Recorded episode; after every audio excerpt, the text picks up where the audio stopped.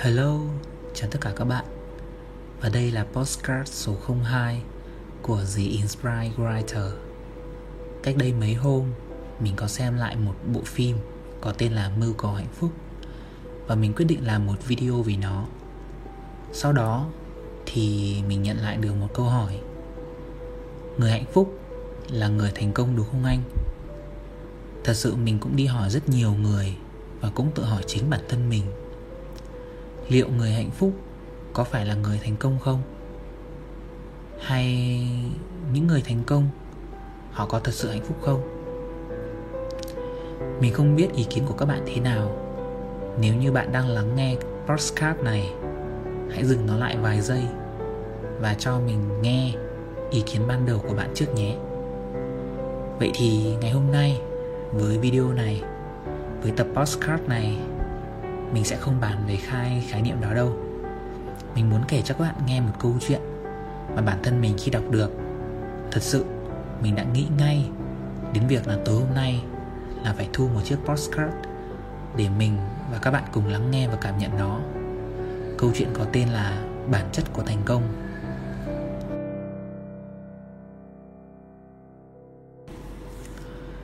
Tuổi 18, bạn đang đứng trước những ngã rẽ của cuộc đời, trước những lựa chọn cho tương lai. Có những bạn vì trong những lúc vội vàng đã chọn sai con đường của mình. Cũng có những bạn tự tin vào những lựa chọn đó, nhưng cuối cùng thành công thì vẫn chưa đến, cơ hội thì lại tụt mất khỏi tầm tay.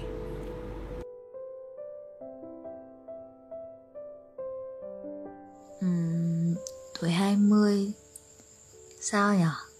Kiểu kinh tế mà, học tầm 3 năm rưỡi là ra trường rồi. Thế là 20 với mình thì chắc là cũng là cái ngưỡng giữa cái thời điểm chuyển giao giữa việc là một sinh viên sang một người đi làm, sắp phải tự chịu trách nhiệm với cuộc sống của mình rồi. Bắt đầu kiểu nhìn thấy nhiều người thành công hơn mình, thấy nhiều bạn giỏi hơn mình, cũng lo lắng, cũng sợ hãi. Tuổi 20 thì thực chất nó không đơn giản là chỉ là một con số từ 19 lên 20, hoặc là nghe nó có vẻ nó không thay đổi quá nhiều. Bởi vì là 20 thì nó là một cái lứa tuổi hoàn toàn mới, hoàn toàn trưởng thành, lứa tuổi của những cái sự tự do mới, khát khao tìm kiếm những cái thứ nó mới mẻ này, những cái hành trình mới của bản thân.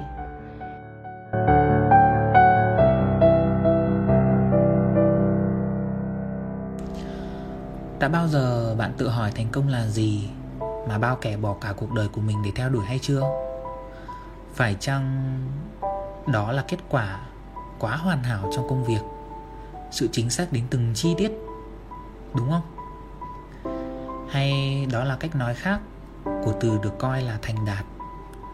Nghĩa là thành đạt là có được một cuộc sống giàu sang, được mọi người nể phục, phải không? Nếu như bạn cũng có những cái suy nghĩ trên, mình mong là bạn sẽ dành ra chút thời gian cùng với mình để lặng mình suy ngẫm.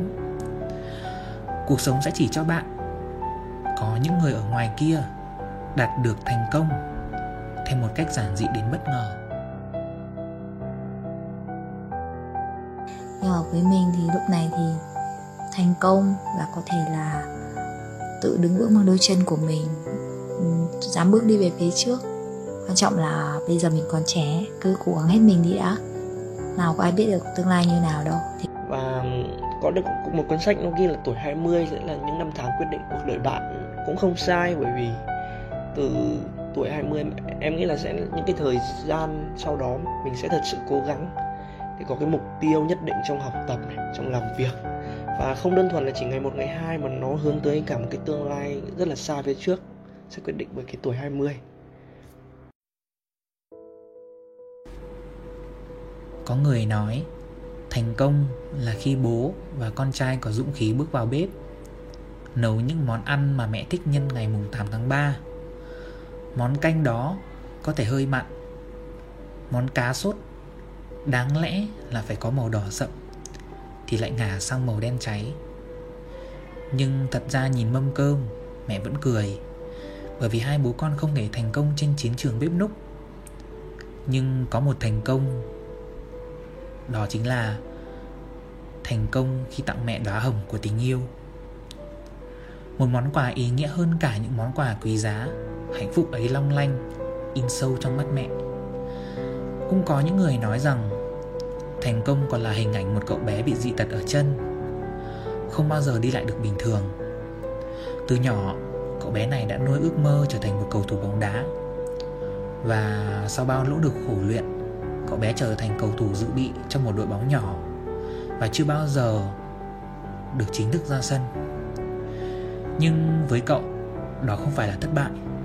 Trái lại, thành công đã nở hoa khi cậu bé năm xưa với bao nghị lực và quyết tâm đã chiến thắng hoàn cảnh để theo đuổi ước mơ từ ngày thơ bé. Thành công ấy, tự hỏi liệu có mấy người đạt được. Một con số thi đại học 27 điểm cho 3 môn. Cao thật đấy, nhưng cao mà làm gì khi nguyện vọng 1 lấy tới 27,5. Đó thật ra không phải là thất bại, chỉ là khi thành công đang bị trì hoãn mà thôi. Cuộc sống chào đón họ với nguyện vọng 2, nguyện vọng 3. Và quan trọng hơn là họ đã nỗ lực hết sức mình để khẳng định bản thân mình. Đó là ý nghĩa vẹn nguyên của những kỳ thi, và đó cũng chính là bản chất của thành công. Có một câu chuyện như thế này. Ngày còn nhỏ, tôi đã được đọc một câu chuyện rất xúc động. Chuyện kể về một cậu bé nghèo với bài văn tả mẹ. Bài văn tả mẹ trong bài viết của cậu bé chính là người phụ nữ đã che chở cuộc đời của cậu. Cậu bé viết về một người mẹ với mái tóc pha sương, với đôi bàn tay rám ráp và nhăn nheo, nhưng nó dịu êm vô cùng và ấm áp. Cậu kết luận rằng bà ngoại là người mẹ, chính là người phụ nữ đã nâng đỡ trong suốt quãng hành trình của cuộc đời cậu. Bài văn được cho là lạc đề và phải về nhà viết lại.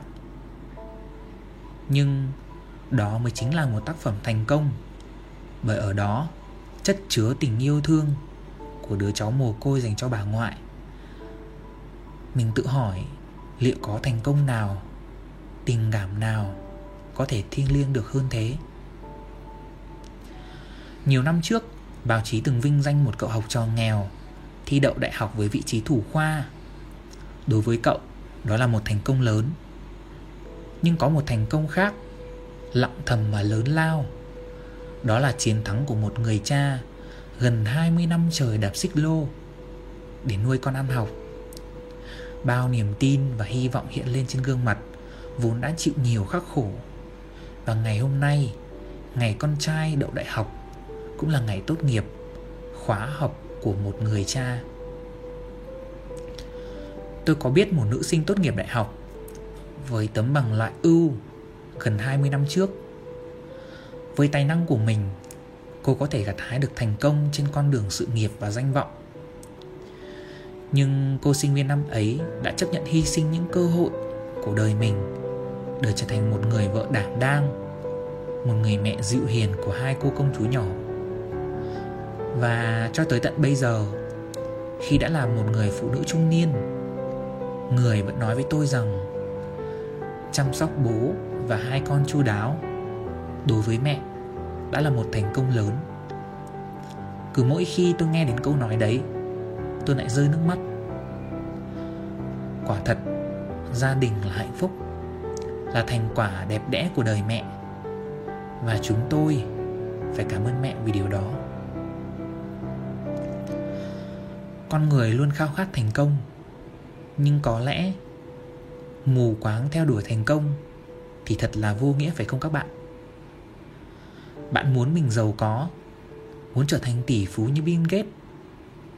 Vậy thì bạn hãy học cách gấp đồng tiền một cách cẩn thận, rồi sau đó trao cho bà cụ ăn xin bên đường.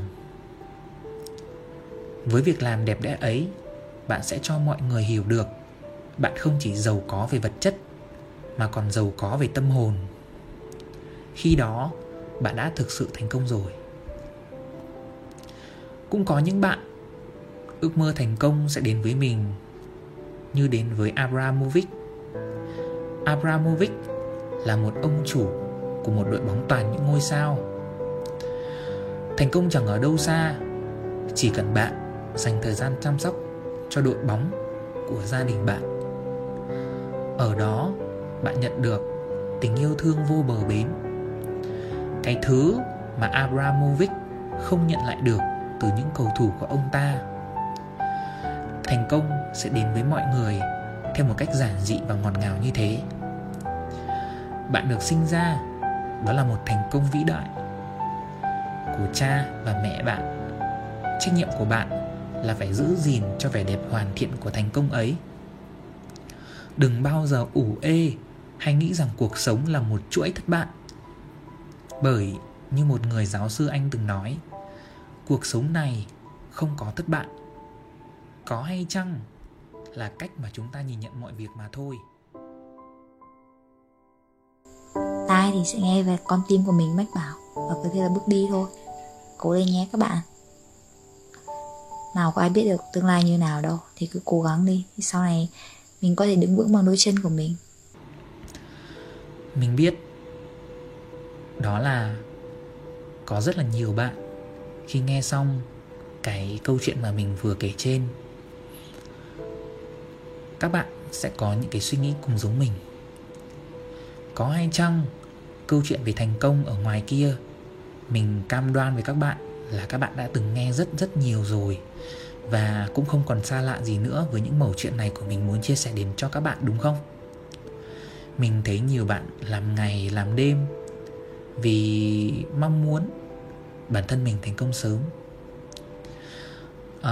Mình nhìn thấy 1-2 tháng họ rất nhiệt huyết, họ rất đam mê, họ rất máu lửa, nhưng không biết là vì một lý do gì đó mà đến tháng thứ 3 vẫn con người đó, vẫn hành động đó, vẫn những suy nghĩ đó,